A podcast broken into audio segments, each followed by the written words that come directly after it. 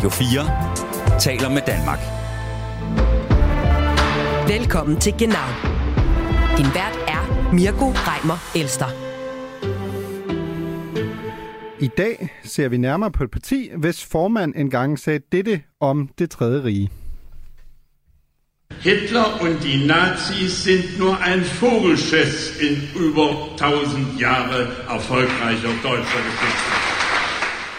Ja, det øh, nazisterne gjorde i de her 12 år fra 1933 til 1945, det var ifølge AFD's øh, daværende formand Alexander Gauland bare en fuglelort i ellers øh, uh, 1000 års uh, gloværdige tysk historie. Nu uh, fylder Alternative for Deutschland 10 år her den uh, 6. februar i år gjorde de det, og vi skal se nærmere på partiets udvikling fra det, man godt kan kalde at starte som et professoralt øh, parti fokuseret på økonomi, til et øh, protestparti, til et parti, der måske øh, nu decideret har højere ekstremistiske tendenser. Velkommen til Genau. Du lytter til Radio 4. Alternative for Deutschland har siddet i forbundsdagen siden 2017. Ved det seneste forbundsvalg i 2021 fik partiet 10 procent af stemmerne. Det var en øh, tilbagegang på et par procent i forhold til, da man kom ind i 2017. Det er er udover at være repræsenteret i forbundsdagen og i Europaparlamentet, sidder det også i 15 ud af 16 tyske delstatsforsamlinger.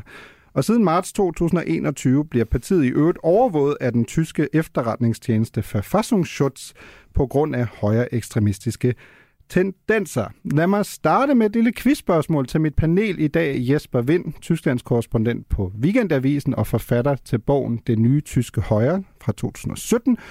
Og Ulla Terkelsen, korrespondent på TV2. AFD sidder i 15 ud af 16 delstatsforsamlinger. I hvilken delstat er AFD ikke? Slesvig-Holsten. Ej, vind for helvede, din nørd. Altså, vidste du det, Ulla? Det kunne jeg have gættet. Ja, det, det er Nej, stærkt. det vil jeg egentlig ikke have gættet på, øh, fordi der var engang det, der hed øh, det, DVU. Der var engang et mm. lille højreorienteret, meget Jo. aktivt parti, hvis vi holdt Så det var egentlig godt gættet af, af Jesper. Jeg vil nok Men- have sagt Hamburg. Men jeg tror Men- ikke, Jesper men- gættede. Men øh, nej, jeg, jeg gættede ikke, øh, men øh, AFD er generelt øh, øh, øh, svagere øh, relativt set i Nordtyskland. Øh, Hamburg, Bremen, øh, Slesvig-Holsten, Niedersachsen. Øh, det, der er det aldrig rigtig slået igennem, og øh, øhm, men Men jeg ville have troet, at de var i Slesvig-Holsten, fordi der var jo, var jo i mm. 60'erne og 70'erne en meget sort bølge i Slesvig-Holsten, mm. og med et, et Deutsche Volksunion, tror jeg det hed. Og det fordi, der boede så mange af de Heimatvertribene, så der var en sort mm. bølge i Slesvig-Holstein dengang. Så jeg ville have gættet på Hamburg, men det var altså, øh, du havde ret.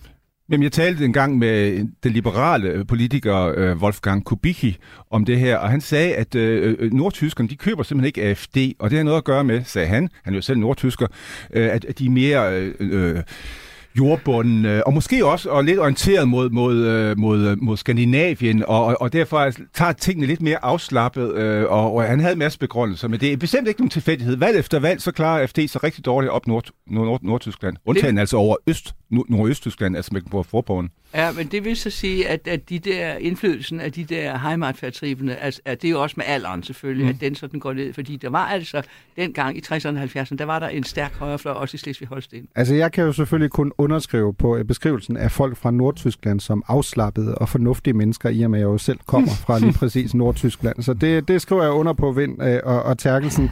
Men lad os... Men, øh, men, men vel også noget i forhold til integrationen af indvandrere. Altså, den, den, den foregår måske mere, lidt mere pragmatisk. Øh, måske, men man hører jo ikke om store indvandrere øh, øh, integrationsproblemer i Flensborg. Man hører mere ofte om det nede i altså andre steder.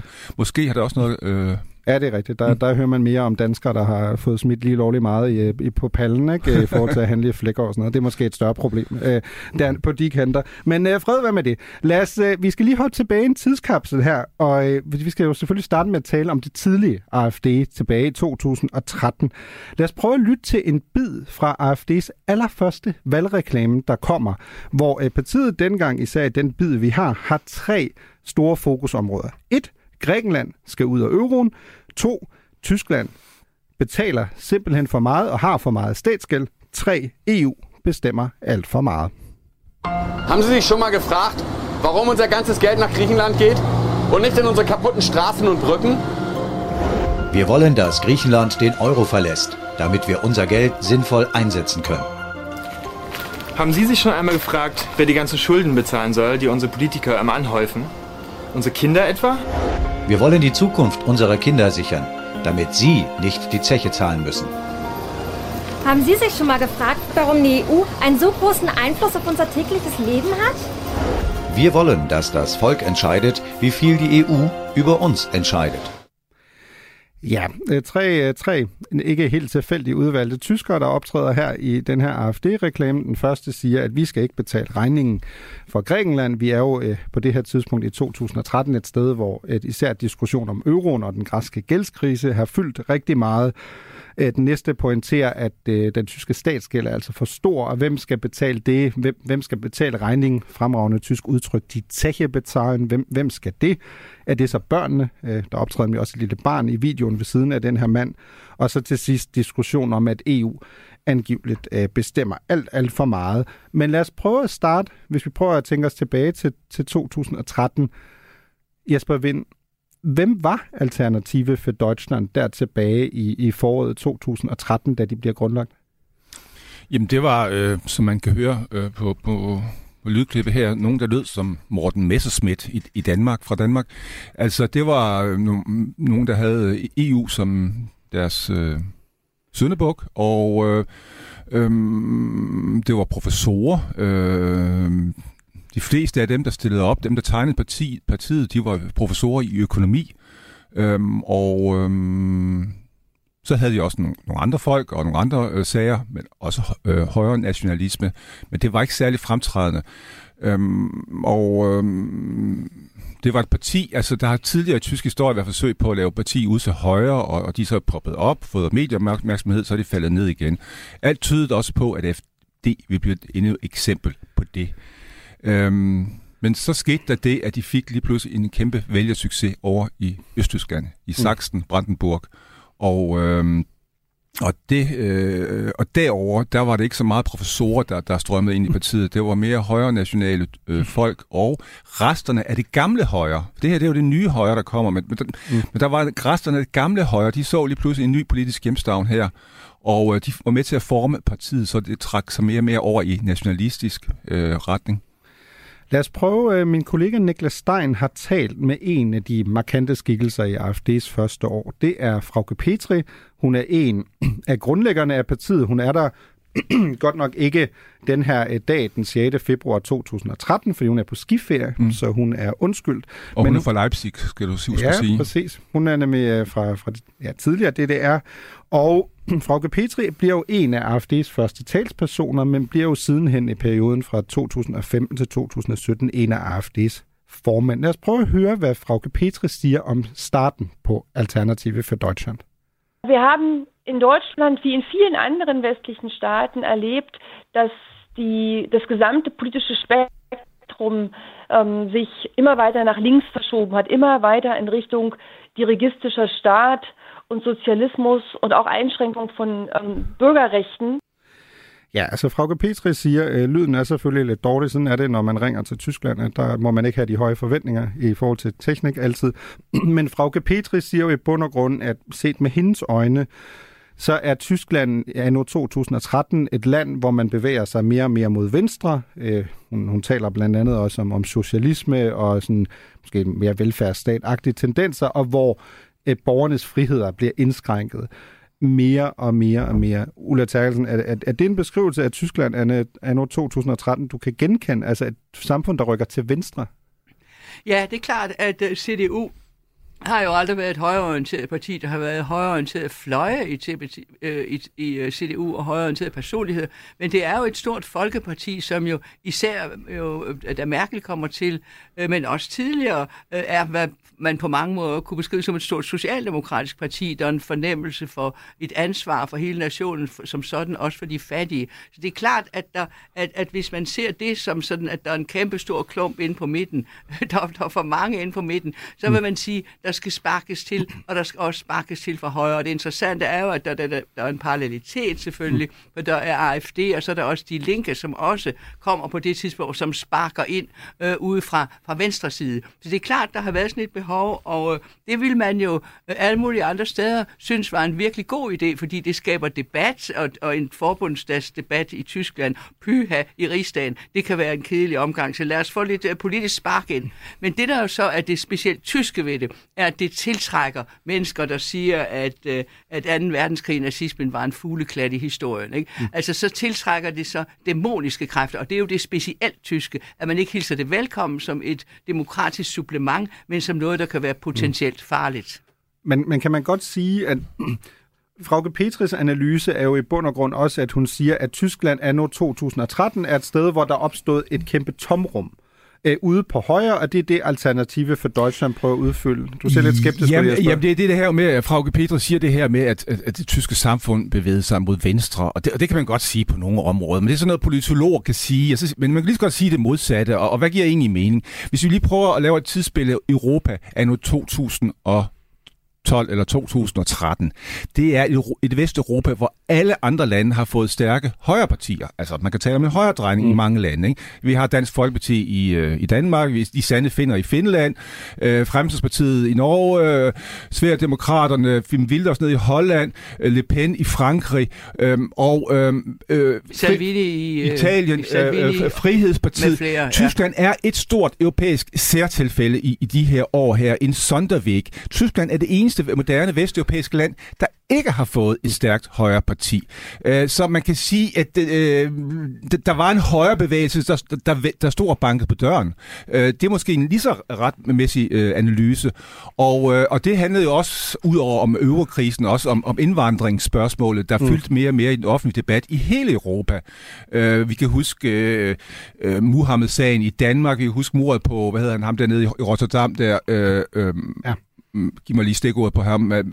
Fanny Kok. Øh, ja, det er præcis. Men vi ved, øh, hvad man er. Præcis ja, en, men, en hollandsk kunstner. Men, men, men, det, men Theo. Det, ja, øh, det her emne fyldte øh, dagsordenen i hele Europa, med undtagen i Tyskland, og, og derfor var mod tid måske moden til Nemlig, og også, synes jeg, interessant ud til et, et, euro, et, et europakritisk parti, fordi det er jo ligesom, at, at mm. troen på EU og, øh, og det forenede Europa øh, var jo altså, en grundsten i Tyskland, og hvis man på nogen måde satte spørgsmålstegn ved EU og EU's magtbeføjelser vis-à-vis nationalstaten, altså det gjorde man jo ikke, altså fordi man var simpelthen totalt øh, hengiven til øh, øh, hele Europa-tanken. Ikke? Der var blå flag med gule stjerner overalt. Ikke? Mm. Og da der så kommer øh, nogle kritikere imod det, og det sjove er, at det var en, øh, en fløj af FDP, som er nogle af de første, øh, øh, de begynder at blive kritiske over for, øh, der var Martin øh, Bangemann havde en assistent, Martin Bynemann, tror jeg han hed. Bangemann. Øh,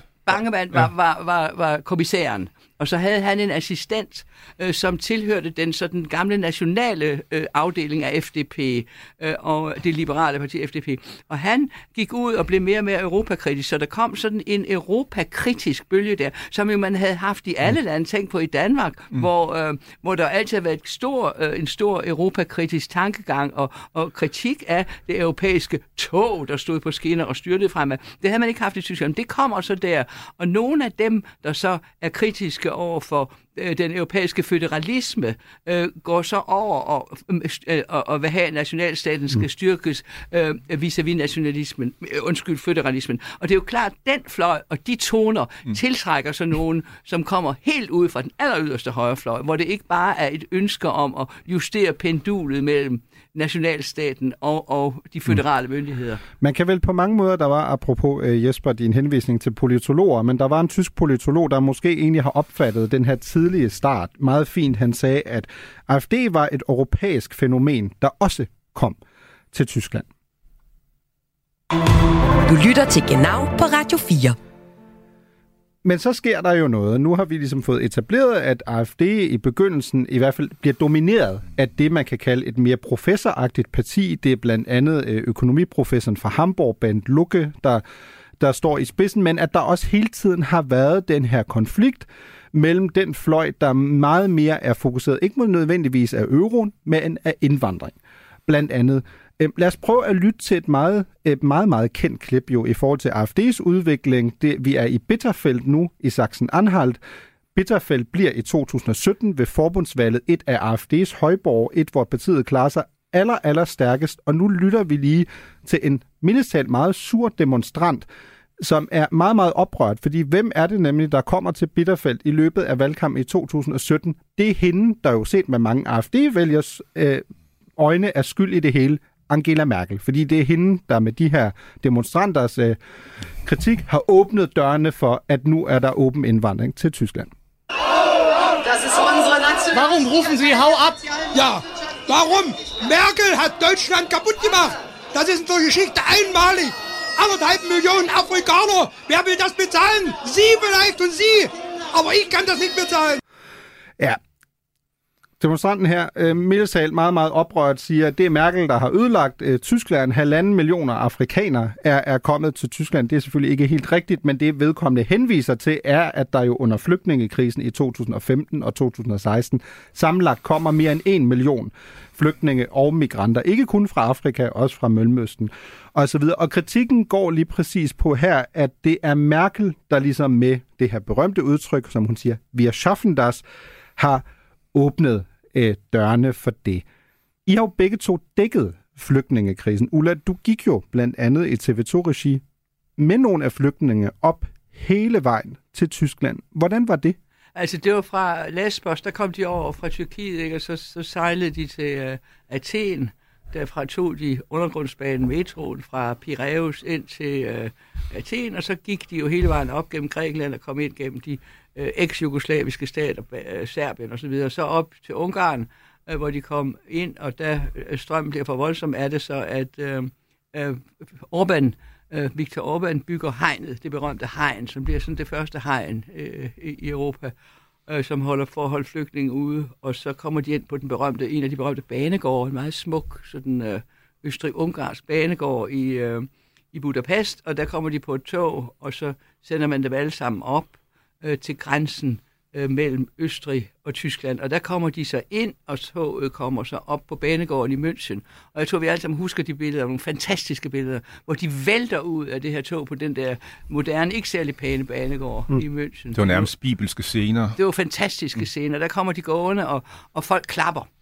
Og jeg kan huske, dengang jeg så det, og, og man var med, med jeg blev bevæget. Altså, jeg, jeg fik tøj i øjnene. til børnene. Det var så fantastisk, at man havde sådan fuldt de der, når vi havde sådan været ude og lave reportage om dem, hvor de lå på sådan nogle opsprættede papkasser øh, på et eller andet knoldemark i Serbien eller Makedonien, eller hvor de nu lå med deres familier og så videre. Så, ikke? Og så kommer de ind der i det her rige land, og i München, som er den der perfekte, smukke by. Ikke? Og der kommer de gå, og der klapper man af dem. Ikke? Og jeg husker, jeg havde... Øh, øh, har en veninde, øh, som er på min egen alder, og som sagde, det var det første gang i mit liv, jeg var stolt af at være tysker. Wow! Ikke? Altså, vi var de generøse, vi spredte armene ud. Men så kom jo så The Backlash, for en af dem, der selvfølgelig har siddet og set den scene og fået en klump i halsen, og har vidst, at som tysker kender man de unendliche mm. grausamkeit der Menschen, som øh, Merkel har sagt om, hvad det er at være tysker, at så ved man, hvor uendelig grusomme mennesker kan være. Så siger hun, okay, kom og bliv her. Ja, det var det, man kaldte øh, vilkommenskultur. Det var et af de eksempler på, at der er tysk ord, der går ind i det europæiske øh, øh, fællesprog. Øh, jeg var også i München. Jeg talte med en studerende dernede. Han sagde øh, så meget øh, fint, øh, øh, i, i så mange årtier har, har også tyskere været vant til at blive betragtet som de hæslige deutsche. Mm. Øh, Altså den grimme, grimme tysker, ja. Ja, på en eller anden måde. Også sådan øh, i europæisk forstand og sådan noget. Ikke? Øh, og så sagde han, nu er vi lige pludselig de gode Deutsche. Nu er tyskerne, de træder frem på den europæiske scene som de gode mennesker. Ikke? Og det var sådan, det var sådan, det var den følelse, han, han sagde. Det var en, en sådan en national renselse for nogen, ja. og for andre var det renselsfuldt. Præcis. Men der var jo nogle øh, problemer. Altså, jeg, jeg, jeg var ude ved en flygtning, den første optagelsessted, øh, ud, altså, som ligger uden for München.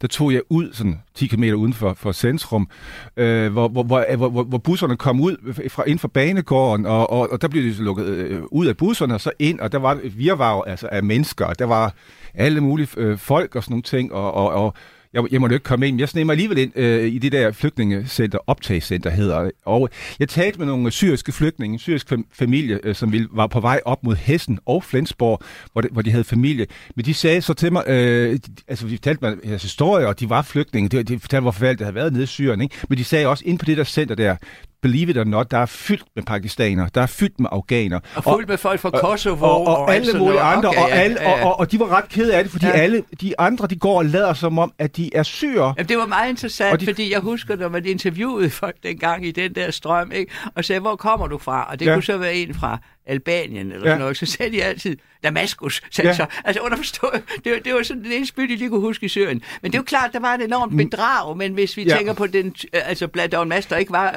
reelle Men flygtninge nogle fra af dem, der protesterede, og nogle af dem, der protesterede i Bitterfeld over i Østtyskland, som uh, Mirko lige spillede et klip fra, fra, det var nogle af dem, der, der ikke troede på det der. Det var nogle, der, der måske sagde, at det her det var et bedrag. Ikke?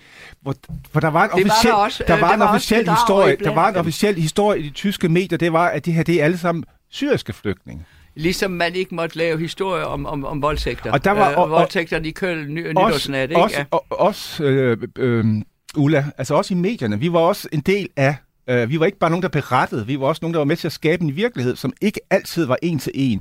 Altså, vi forskyndede måske også, at det her bare var vilkommenskultur, og det her det kun var syriske flygtninge, og det var problemløst. Og det her oprør, som AFD er en del af, var også et oprør mod medierne, altså mod sådan nogen som os. Mm. Altså, lykken presse, det var, det blev en, øh, det, blev, det var en landeplage at sige det ord. De, de, de, altså, det hørte man til alle de her de- demoer her, øh, og Scheich-journalisten og sådan nogle ting der, ikke? Altså, øh, øh, Ja, og det var jo sådan, øh, at, at det er jo også rigtigt nok, hvis du gik sådan totalt matematisk korrekt øh, i- til værks og analyserede hver eneste flygtning, kom de så alle sammen fra krigszoner. Nogle af dem kom fra krigszoner, men, men altså virkningen i Tyskland er jo så bare igen, øh, at der så ofte kommer en dæmonisk kant på det. Fordi øh, så er der nogen, der siger lykkenpresser, og det er så nogen, der formodentlig også vil sige, at det er løgn, at der blev 6 millioner jøder slået ihjel. Nogle af dem. Nogle af dem vil sige, at det passer overhovedet ikke. Så mange jøder blev der overhovedet ikke slået ihjel. Men det er ikke nogle løgntal. Ja. Altså, altså det, der er det interessante altid ved Tyskland, er, at de der øh, naturlige responser, den naturlige kritik, mm. øh, som vi har i alle lande, og som er identisk med bevægelser i alle lande, anti-EU, anti-immigration, alle de der ting, at når det så kommer i Tyskland, så får det øjeblikkeligt den der kant. Vi fortolker det sådan, men den er der jo også. Også fordi, hvis man skal tage et meget konkret eksempel her, lyggenpresse, for eksempel, altså løgnepressen, bliver jo i et tysk kontekst meget hurtigt kædet sammen med, at man under det tredje rige sagde jødepressen. Ikke? Så der er jo med det samme nogen, der selvfølgelig laver den kobling, og så kan man jo sige, måske er den søgt, måske er den ikke søgt. Men jeg tror, det vi jo også diskuterer om her, er lige præcis, at hvis man vil gå ind i det der, som I siger i andre lande, vil være klassisk kritik af mm. EU eller andet. Og så- legitimt, det var man kritisere alt, hvad der passer så, ind. så bliver det fucket lidt op, Ja, ja, når, ja. når, når vi er i Tyskland, fordi de har den her arv her, og det, det, på en eller anden måde, så Og kører som deres de jo selv danser med. Det er jo ikke noget, vi sidder men, du, og er men du kom jo, du kom med, jo selv med et stikord før, som er jo en helt afgørende faktor, som du, du nævnte øh, overfaldende på kvinder, på tyske kvinder, nede i køn, nytårsaften, altså mellem 2015 og 16, ikke? Hvor, hvor mere end, øh, og jeg tror, der var omkring 1200 kvinder, der endte med at indgive politianmeldelser, ikke? Altså, Og de øh, bliver overfaldet af folk øh, af, øh, af anden etnisk herkomst. Som og det siger blev selvfølgelig også overdrevet og sådan nogle ting, men problemet var jo også i første række, at både myndighederne, altså politiet, de, de, de, deres første melding var, at det havde været en rolig øh, nytårsaften i, i køen. Intet norma- unormalt. Medierne meldte med, det er heller ikke noget før efter øh, øh, par dage. Og øh, øh, ja, øh, på den måde blev det også øh, fucket op, ikke? Øh, fordi der, der var faktisk problemer, ikke? Og på den måde blev køn et symbol på det, som AFD gik og sagde, nemlig at myndighederne ikke vil tale om ind, øh, indvandringsproblemerne, medierne vil ikke tale om det, og at øh, øh, på den måde var, var, var, var køn den perfekte metafor for AFD's øh, tidlige historie og opkomst. Fordi øh, øh, øh køn, det var sådan, hvor AFD kunne sige, hvad sagde vi? Pro- indvandringen giver problemer, vores kvinder bliver overfaldet, og det gav jo selvfølgelig erindringen også om 2. verdenskrig, og der var jo masse øh, voldtægter, altså lige i, i krigens slutning over det, det er meget øh, dybt hvad hedder, traume i Tyskland. Medierne fortæller ja, altså, det. Altså, russi, altså ja, russiske ja, ja. soldater, ja, ja. der overfalder og ja. voldtager. Ja, ja. I Berlin, ja. I Berlin særligt, ja. Øh, og øhm, på den måde var, var, var, var, var Silvester nytårsaften i, i Køln den perfekte metafor og, hvad kan man sige, øh, myte, legende for, for AFD's op. Og det var efter, øh, det var efter den nytårsaften, AFD lige pludselig gik fra 3-4 procent i meningsmålingerne, som de lå på i efteråret 2015, til øh, 10-12 procent i meningsmålingerne i foråret 2016. Det er der, du har vendepunktet. Øhm, og øhm, ja. Du lytter til Genau på Radio 4.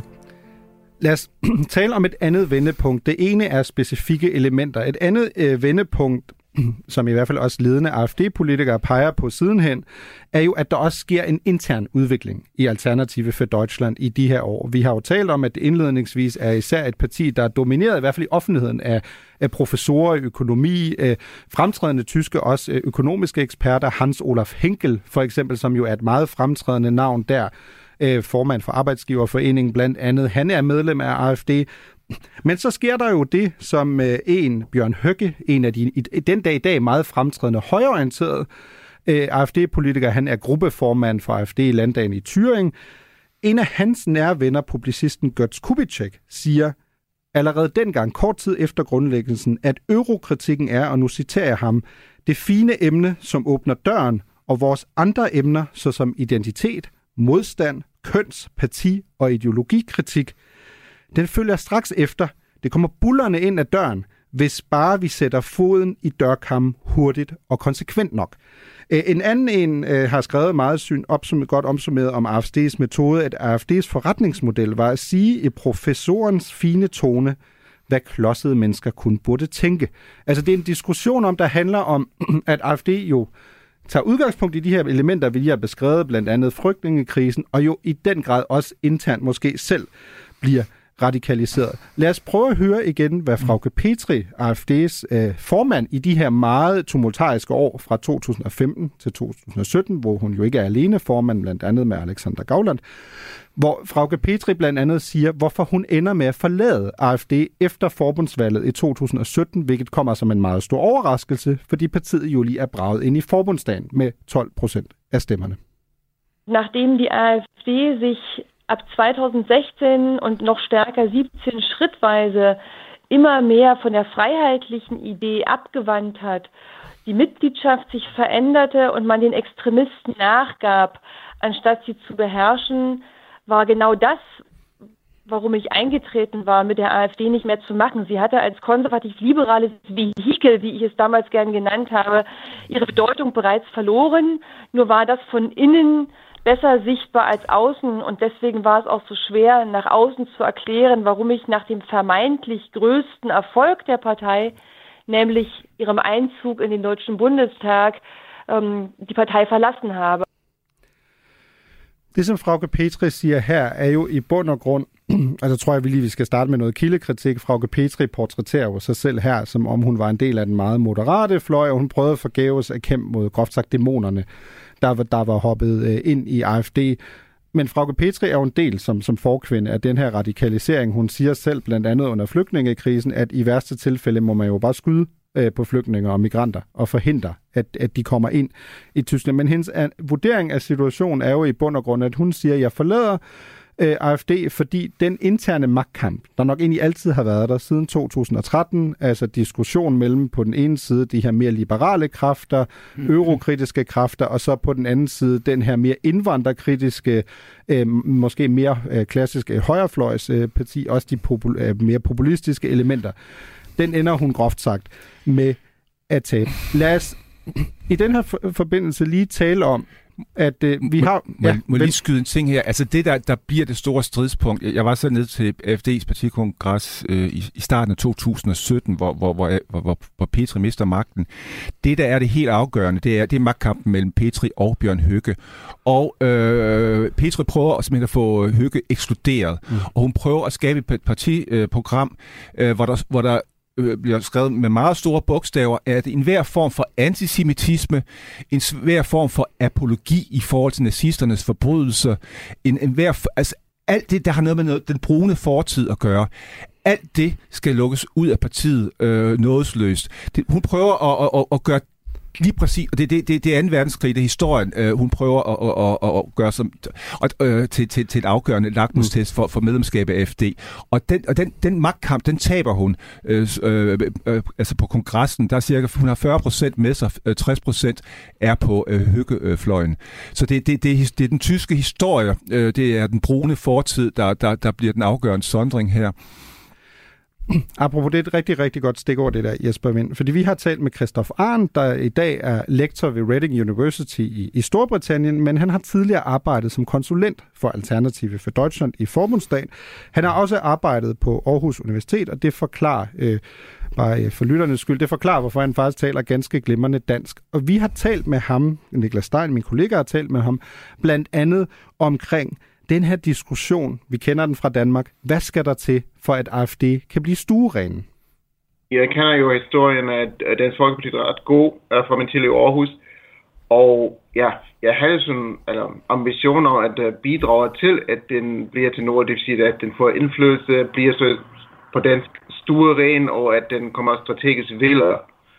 Um, derfor har de også, jeg tror, at det var deres overvejelse, at de har hørt mig, at jeg har sådan en indblik i, hvad vi er i Dansk Folkeparti, Fremskridspartiet i Norge og Sverigedemokraterne, hvordan de blev store, men øh, den ja, blev ikke rigtig til noget, også fordi der, der er simpelthen en del folk, som ikke vil have det her med store ren og få indflydelse, men de vil have rendyrket protestparti og, øh, parti og ikke mere. Jamen, han nævner ham jo allerede selv, øh, Christoph Arndt, øh, inspiration og at kigge øh, nordpå mod Dansk Folkeparti. Jeg kan sige hej til dig nu, Anders Vistesen. Du er medlem af Europaparlamentet for Dansk Folkeparti, og du har jo blandt andet været med til, som led i det, at prøve at lave et mere formelt samarbejde med partier som Alternative for Deutschland i Europaparlamentet. Og Anders Vistesen, du sagde jo tilbage i 2019, at I har mere til fælles med AFD end hvad der adskiller jer. Vil du ikke indledningsvis prøve at fortælle, hvad er det, I har til fælles med Alternative for Deutschland? Jo, altså man kan sige sådan på den brede europæiske... Altså nu har jeg jo både siddet med den første generation med Hans Olaf Henkel og Bernd Luke, da vi sad tilbage i CR-gruppen, og med den generation, der så tog over med Jørg Meutnen, der, der forhandlede øh, på for AFD øh, ved sidste øh, Europaparlamentsvalg, og så nu med dem, der er tilbage. Jørg Meutnen har jo også forladt butikken i mellemtiden. Men man kan sige, det, øh, det vi jo prøvede at pensle ud, det er, at når man ser på diversiteten i de europæiske grupper i Europaparlamentet, så er der jo meget stor forskel i alle grupperne, men, men i forhold til Tyskland, så er den øh, mest realistiske samarbejdspartner for os, som det ser ud jo, øh, AFD. Der er ikke rigtig andre øh, oplagte øh, samarbejdsmuligheder. Okay, det, det er meget interessant. Altså de personer, du nævner her, Hans Olaf Henkel, øh, du nævner også Jørg Meuthen, er jo alle sammen øh, personer, der vil tilregnes AFD's mere moderate fløj. Øh, det, det, de mere øh, vir, øh, liberale. Og altså, tal endelig med, med din datter eller din søn, Vistesen. Altså det har første prioritet her, at hvis, hvis det er vigtigt. Ja, så, vil jeg, så vil jeg i mellemtiden lige nemlig spille et klip mere med Christoph Arndt, der jo har arbejdet for AFD i forbundsdagen, som fortæller lidt om, hvad for en inspiration Dansk Folkeparti har været for netop øh, det her øh, forsøg på at blive stueren, og hvor de har kigget mod Danmark? Øh, AFD har jo ikke den der topstyring. Um, man kan sammen de to partier være emnerne, eller kerneemner angår, så det vil sige indvandring, asyl og modstand mod EU og så men øh, Dansk Folkeparti var øh, uh, som topstyr fra starten med Pia Kærsgaard, og der var ret meget styr på tropperne, og det har AFD jo ikke. Der spiller den såkaldte basisdemokrati en større rolle, og uh, ja, partiets uh, formand og også tidligere næstformand Alexander Gauland har jo betegnet partiet som gærige haufen, det siger på den som rullende bunke. Og det handler også om uh, mange folk i partiet, der vil ikke have topstyring og sådan en disciplin. De vil bare simpelthen sige, hvad de gerne vil sige, og uden at der er meget sådan en filter på. Og det er sådan en anderledes, hvis man sammenligner AFD med øh, Dansk Folkeparti eller de nuværende Sverigedemokraterne. Nå, men hvis det, sådan, det, er jo, det er jo meget ros, der, der kommer her fra Christoph Arndt. Han siger jo i bund og grund, at, at DF har jo lidt været det, som AFD prøvede at, at, at blive, altså et, et mere topstyret parti, hvor man fik luet ud af, jeg tror, at formuleringen, der var omkring nogle af jeres mere rabiate medlemmer, indlægsvis var vist landsbytosser, tror jeg, de blev kaldt, også af Pia Kærsgaard selv. Ikke? Øhm, må jeg ikke lige øh, spille et klip til dig? Hvor godt er de tysk, Vistesen? Ah, det, det er vel på folkeskoleniveau, så det er nok lige så dårligt som de fleste danskere også, men jeg forstår dig en del. Okay, perfekt. Men, men så prøver jeg lige at lytte til, øh, hvad Alexander Gavland sagde i sin tid om øh, det tredje rige og den periode, de her 12 år havde været fra 1933 til 1945, apropos den specifikke tyske kontekst. Ja, wir bekennen uns zu unserer Verantwortung für die zwölf Jahre.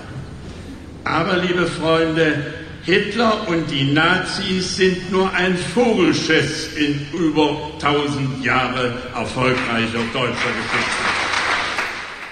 Jo, men det er meget interessant, hvis det er sådan, at du lægger jo meget vægt på lige præcis, at der er sådan et form for særligt tysk ansvar, og man, det skal ligesom også være nogen, man, man kan samarbejde med, og det kan jeg jo godt forstå, der er i forhold til Jørgen Meuthen og Hans Olaf Henkel. Men hvad med de her mere rabiate altså elementer af AFD, hvor man for eksempel her som Gavland ligesom jo affejer altså det tredje rige at sige, at det 12, sekunder, 12 år, det er i bund og grund bare en fuglelort. Hvad, hvad siger du til det?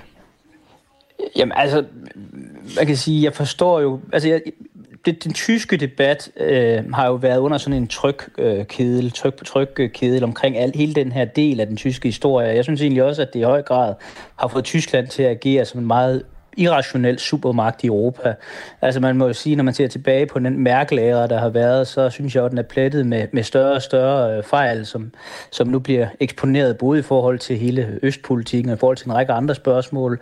Og derfor så tror jeg egentlig godt, at jeg forstår, hvorfor den der trykkæde springer af i AFD, men det er jo uklogt, altså hvis man sådan ser, ser på, hvad, hvordan partiet burde øh, i min verden burde kunne få større succes på lang sigt, mm. så er det jo en uklog øh, retorik og, øh, og, og vej at gå. Øh, men, men det er jo i sidste ende noget, som, øh, som AFD jo sådan øh, slås med på de indre linjer. Det er jo også noget, der har kendetegnet hele AFD's historie. Det er jo de her magtkampe, hvor den ene bølge ligesom har taget over efter den anden, og hver gang man har formået at slippe af med den gamle partiledelse, så virker det som om, at man ligger, man ligger i krig med den næste.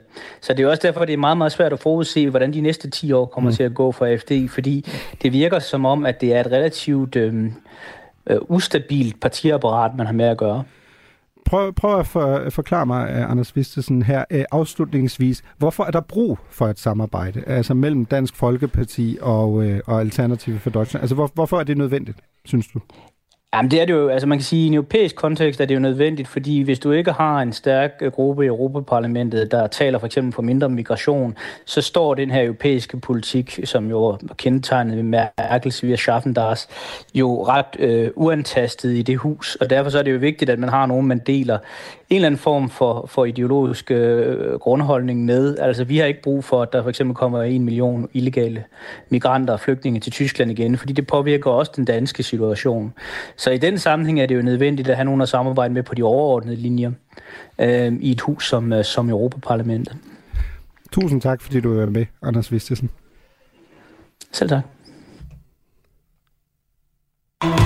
Du lytter til Genau på Radio 4.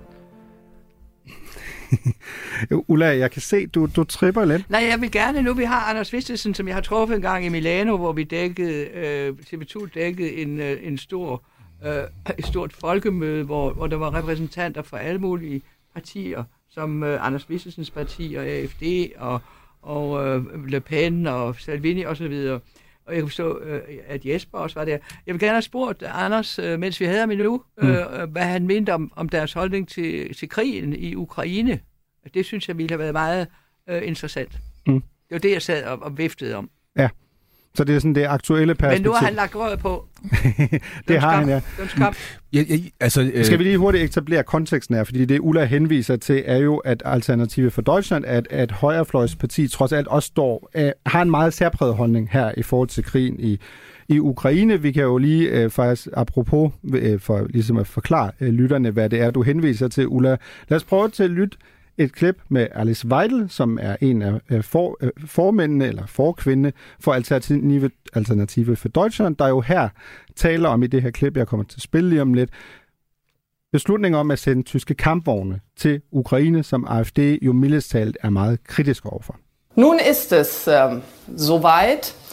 Deutsche Panzer rollen nach dem Zweiten Weltkrieg wieder gegen Russland. Das ist ein hochemotionales Thema, vor allen Dingen für die Russen.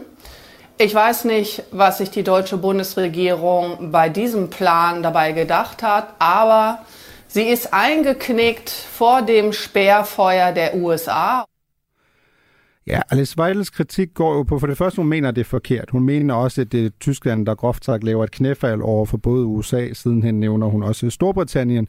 Men kritikken af, at det er lodret forkert at sende mm. uh, tyske kampvogne til Ukraine, er jo som sådan selvfølgelig noget, der har været meget omdiskuteret i den tyske debat, men det er jo også et eksempel på en holdning, hvor man i hvert fald i det politiske establishment står relativt alene. Det er jo kun yderfløjene i tysk politi, øh, politik, altså både venstrefløjen, de linke, og højrefløjen, Alternative for Deutschland, der ligesom mener, at man ikke burde gøre det, man burde satse på, på diplomatiet, er jo typisk øh, sådan den slagsang, man hører på de kanter.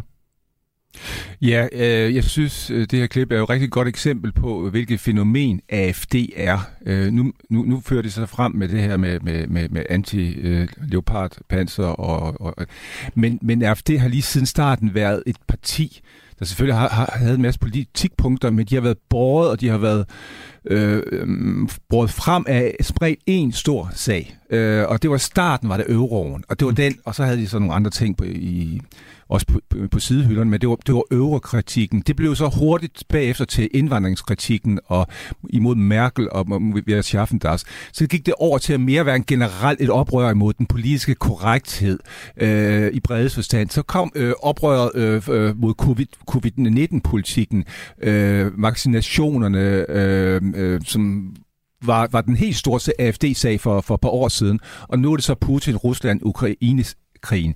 Øh, det er et parti, der hele tiden leder efter den sag, der kan, øh, der kan så at sige, gejle op og, og, og, og øh, være udtryk for altså protest mod, mod, mod systemet. Øh.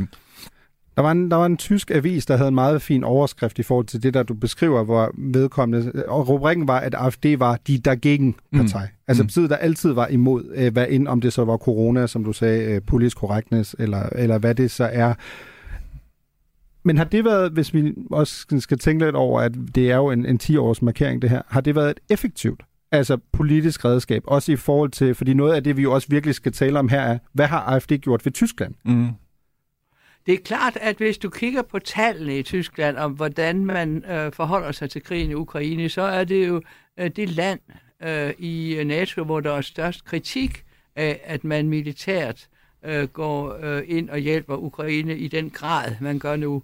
Øh, og de tal er jo dybt interessant, og det er jo også dybt interessant, at det er i det tidligere DDR, at modstanden mod at, at sætte våben øh, til øh, Ukraine, så de kan forsvare sig mod russerne og skubbe russerne ud af deres land, er voldsom. Så derfor er det da helt oplagt, at, de, at netop øh, øh AFD kaster sig over den sag, også fordi de står så stærkt mm. i det tidligere DDR. Det der er det sådan fuldstændig groteske, hvis man sådan kigger lidt længere på tysk politik, det er jo, at det er de grønne, som starter ud. Det er en meget banal observation, men den er stadigvæk interessant. Historien er konstant til forvandling, som vi ved. Øhm, og forhandling, øh, det er, at øh, det er altså de tyske grønne med, med, med Annalene Baerbock i spidsen, som er den mest militante i, med at give så mange ting som muligt til, øh, til ukrainerne, så de kan forsvare sig og på russerne ud. Men det er altså den yderste højrefløj, som er mest kritisk. Altså, det er jo fuldstændig bizart, ikke? Øh, fordi hvis man øh, sådan trak sig lidt tilbage og kiggede på længere sigt, så kunne man forestille sig, at det var de grønne, der sagde, jeg ved godt, de foretog en, en, øh, en, en, en rundkørsel, en ideologisk rundkørsel mm, i forhold til mm, mm. pacifismen mm. under øh, Balkankrigene. Men øh, man kunne forestille sig, at det var dem, der stod og sagde, skal vi ikke forhandle? Hvorfor skal vi ødelægge et land i en krig? Øh, Ukraine, hvorfor skal vi ikke forhandle? Øh, det, det tror vi på, vi tror på fornuften og pacifismen. Mens det var de andre, der sagde, ja, nu skal vi jo slå russere ihjel en gang til. Altså, det var på den yderste højrefløj, man vil mm. sige sådan. Og det er sådan noget af det mest øh, interessante, synes jeg, som er sket øh, i forbindelse med krigen. Ikke? Og det havde også været interessant at høre, hvad, hvad Vistesen ville have sagt der. Altså, at det er den fløj, som er blevet pacifister, mens de tyske grønne øh, står mm. klar til mm. at skyde så mange russere som muligt. Mm. Øhm, hvis jeg må lige sige en ting omkring det, du spurgte omkring AFD-effekten, øh, mm. så, så, så øhm, en af de vigtigste ting, jeg synes, der er sket, det er den her opsplitning, der er, er, navnlig er kommet mellem Øst- og øh, Vesttyskland. Øh, det er jo et blevet stort parti over hele Tyskland, og, og øh, de ligger de er for, for eksempel større end de, de liberale, også i Vesttyskland. Men der er en, jo en helt særlig historie med partiet i forhold til Østtyskland. Fordi der er i flere delstater, er det faktisk det største parti. Eller øh, der har været øh, flere valg, hvor de var på nippet til at blive det største parti. Og det vil sige, de står også, de mangler jo ikke meget, før at de kommer ind og får reel indflydelse. Og de har jo en dagsorden, der er helt anderledes end det øvrige tyske politiske establishment. De har jo en dagsorden, der minder meget mere om Orbán i Ungarn, eller PIS i Polen, eller det, der er værre. Altså, vi, som du mm. har spillet to gange nu, det er et parti, hvis leder stod og sagde, at nazitiden kun er en fugleplat, bare en lille detalje i verdenshistorien. Øh, øh, Lad os tage et andet eksempel og, her. Bjørn Høgge, der ja, jo er ja. Thüringen, står til, hans parti ja. står i meningsmåling til at være det største parti. Han har jo omtalt det holocaust, mindesmærke, der i Berlin, som en denk mig der Og det kan man jo kun få kvalme over, og det kan, er fuldstændig bizart, især når man kommer fra et land, der, hvor vi reddede jøderne, og mange af os har, har, har bedsteforældre, oldeforældre, der deltog deltog i modstandskampen. Så det er selvfølgelig bizart, at den slags mennesker nede i Tyskland i dag øh, står til at overtage den politiske magt. Øh, øh, men, det, men det er det, der er, er, er, er på spil over i det østlige Tyskland.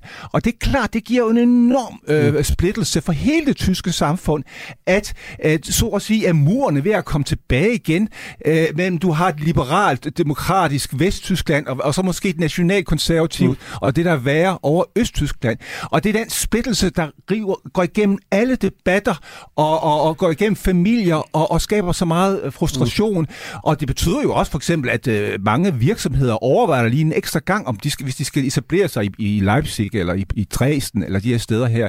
Øh, at, at, at, hvad er det for en form for Tyskland, man etablerer sig, øh, øh, hvor... Ja, at, Lad os lige tage nogle tal ind her, så, så går jeg videre til dig, Ulla, at bare i forhold til også at sætte tal på den her forskel mellem øst og vest, og det man jo i tysk populært kalder de Mauer im Kopf. Altså simpelthen et mental forskel mellem øh, Øst- og Vesttyskland. Der er et dugfriske tal fra Deutschlandtrend for, for AFD, og de, der har vi blandt andet tal, der siger, at det er kun 16 procent af den tyske befolkning, der synes godt om, at AFD udviser forståelse over for Rusland efter Ruslands angreb på Ukraine. 16 procent. Men i, Østland, eller i tidligere Østtyskland er tallet 25 procent. Et andet tal er, at øh, her i anledning af 10-årsdagen, at 32 procent af den tyske befolkning synes, det er rigtigt, at AFD er i forbundsdagen. I Østtyskland er tallet 44 procent. Så med andre ord, vi har jo også massevis af data, der bakker op, at der lige præcis er en meget stor forskel i, hvordan man man ser på det her i forhold til, skal man apropos samarbejde med dem, skal, bliver de stueren ved at komme ind i en regering? Ulla? Jo, øh, som tilføjelse til det, Jesper øh, siger, øh, så synes jeg også øh, omkring det der med, med Øst-Vest, som de har accentueret, som de har altså, fået op igen, øh, AFD, øh, der er det jo også øh, utrolig øh, interessant og besynderligt, at det er derovre, man er mest pro-russisk, fordi den myte, der er blevet skabt, og det var jo altså åbenbart en myte, var jo, øh, dengang landet var delt, altså at dem, der boede i zonen, havde et stort ønske, og det var at blive som vesttyskere. Ikke? Mm. Og det var der, sådan var det jo også i årene, da jeg boede i, ja. i Tyskland i 90'erne. Sådan var det sandelig også der. De kunne ikke få Starbucks hurtigt nok og sådan noget. Altså det, alt det der, øh, som vi har, som er blevet gennemsnakket og belyst.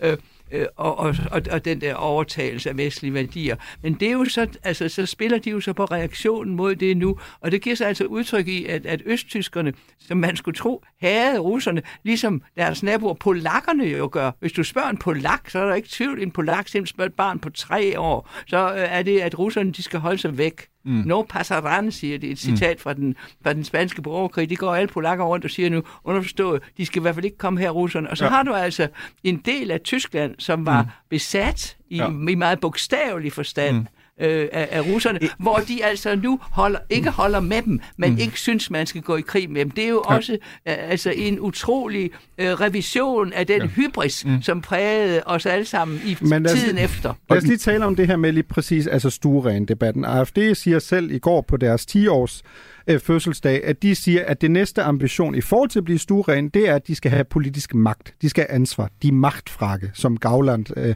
selv kalder det i går. Og der er en del af planen jo, at der er øh, tre øh, delstatsvalg i, i, i Østtyskland, i Sachsen, i Thüringen og i Brandenburg næste år.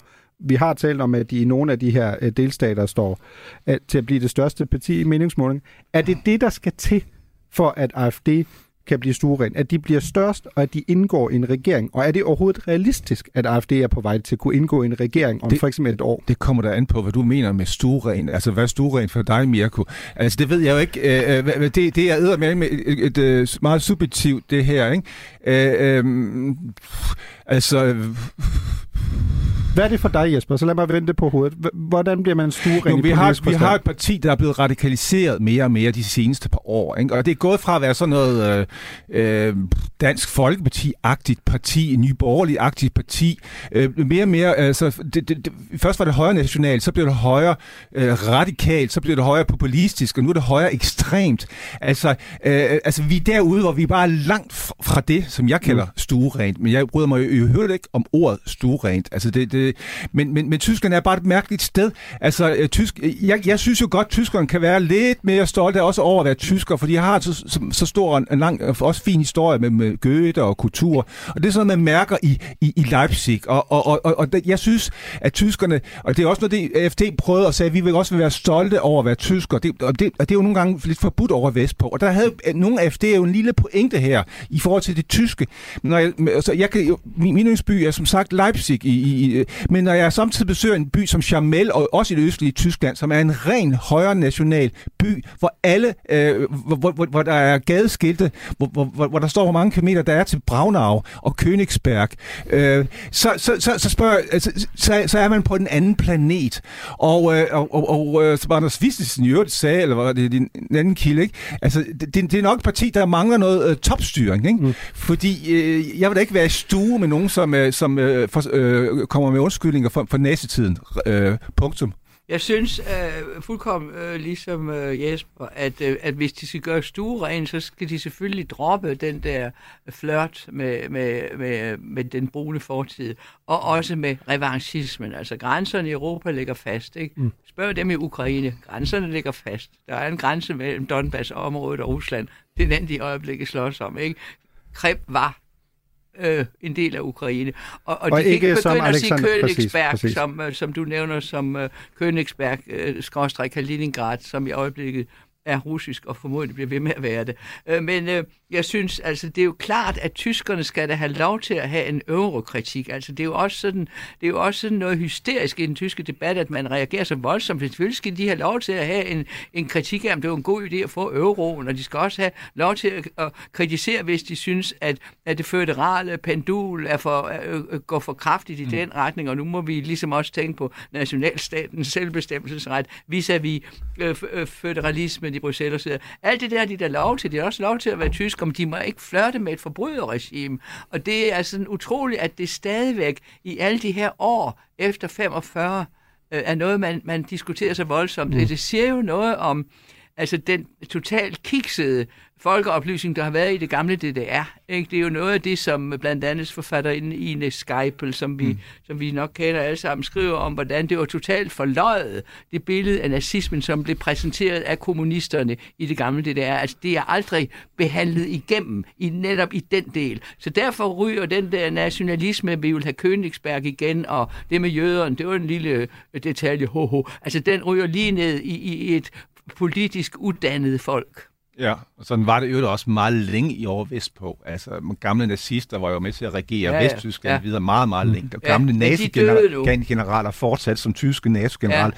Ja, ja, ja. Øh, men, øh, men, men det er både i Øst og Vest, du har haft et, et kæmpe problem med den her forgangenhedsbevæltigung. Øh, Ja, det må man sige, men, men omvendt, som du også, du var jo også inde på det vind tidligere, altså det er jo også enormt svært i forhold til de der nuancer indimellem, der kan gå tabt, ikke? Altså min bedstemor på 86 synes da, at det var en utrolig dårlig idé at afgive D-marken. Øh, og fordi blandt... Det må hun da også have lov til at sige, det bliver hun jo ikke nazist af, men hun skal ikke stå og sige, at, øh, at, øh, at, at de der 12 år med Hitler og 6 millioner jøder, og så så mange bøsser, og så så mange øh, mennesker, som ikke var velfungerende, at de bliver slået ihjel i store folkemord. Det kan man ikke sige er en Men, fugleklats. men, der, men der er jo en, nogle gange en, en, en, en mærkelig de, de, debatkultur i Tyskland, ikke? Fordi der har jo været været sådan, at hvis du for eksempel svingede med det tyske flag, fordi man blev verdensmester i fodbold i 1990, ikke? så stod der nogle andre, nogle ude på den yderste venstrefløj og sagde, I er nazister, I svinger med Ja. det tyske flag, det gjorde nazisterne også, er jo også nazister. Og, og hvis man kritiserede indvandring og sagde, der er måske et problem med, at der kommer for mange muslimske indvandrere til Tyskland i øjeblikket, mere end vi kan, kan, kan integrere og sådan nogle Og de ting. sælger hash, Øh, og så øh, hvis, hvis, hvis, hvis, hvis man rejser Ja. den debat, som jo i Danmark bliver berejst af Dansk Folkeparti, eller i Socialdemokratiet, og Venstre og alle mulige, sådan- men, men, men dernede, der fik du jo nemt øh, øh, øh, altså racistkortet, ikke? Og, nu- og du må også huske og- på, Jesper, at i min generation, ikke, altså jeg er 78, ikke, mine jævnaldrende, hvis de, øh, altså de, hvis de blev venstreorienteret i 60'erne og 70'erne, ikke, og de behøver ikke engang være medlemmer af Bader Meinhof-banden, men hvis de kritiserede ting i Vesttyskland, så var det, ach, geh doch drüben, altså tag Ja. ja. det, så tag det over til det, det Ja, er. ja, ikke? Ja, her, her er der ikke nogen, der skal gå hverken dryben eller et andet sted hen, men øh, vi, vi er ved at være ved, ved vejs ende desværre, som man også kan høre, kunne vi have talt om det her i rigtig, rigtig lang tid endnu. Jeg vil sige tusind tak til Jesper Vind og Ulla Terkelsen i studiet. Jeg vil sige tak til Frauke Petri, Anders Vistesen, Christoph Arndt. Tak til redaktionen med Dorte Dein. Øh, Dorte Dein hedder hun så ikke, hun hedder Dorte Lind og Niklas Stein i, hvor det kører. Vi slutter på en øh, kærlig hilsen til lige præcis AfD fra det tyske satireshow Drej Ekstra, endda med smølfestemmer, som kom tilbage i 2017, da AfD bragede ind i forbundsdagen Auf Wiederhören. Sagt mal, wo kommt ihr denn her? Von rechts außen bitte sehr. Ihr schürt Angst mit Flüchtlingen.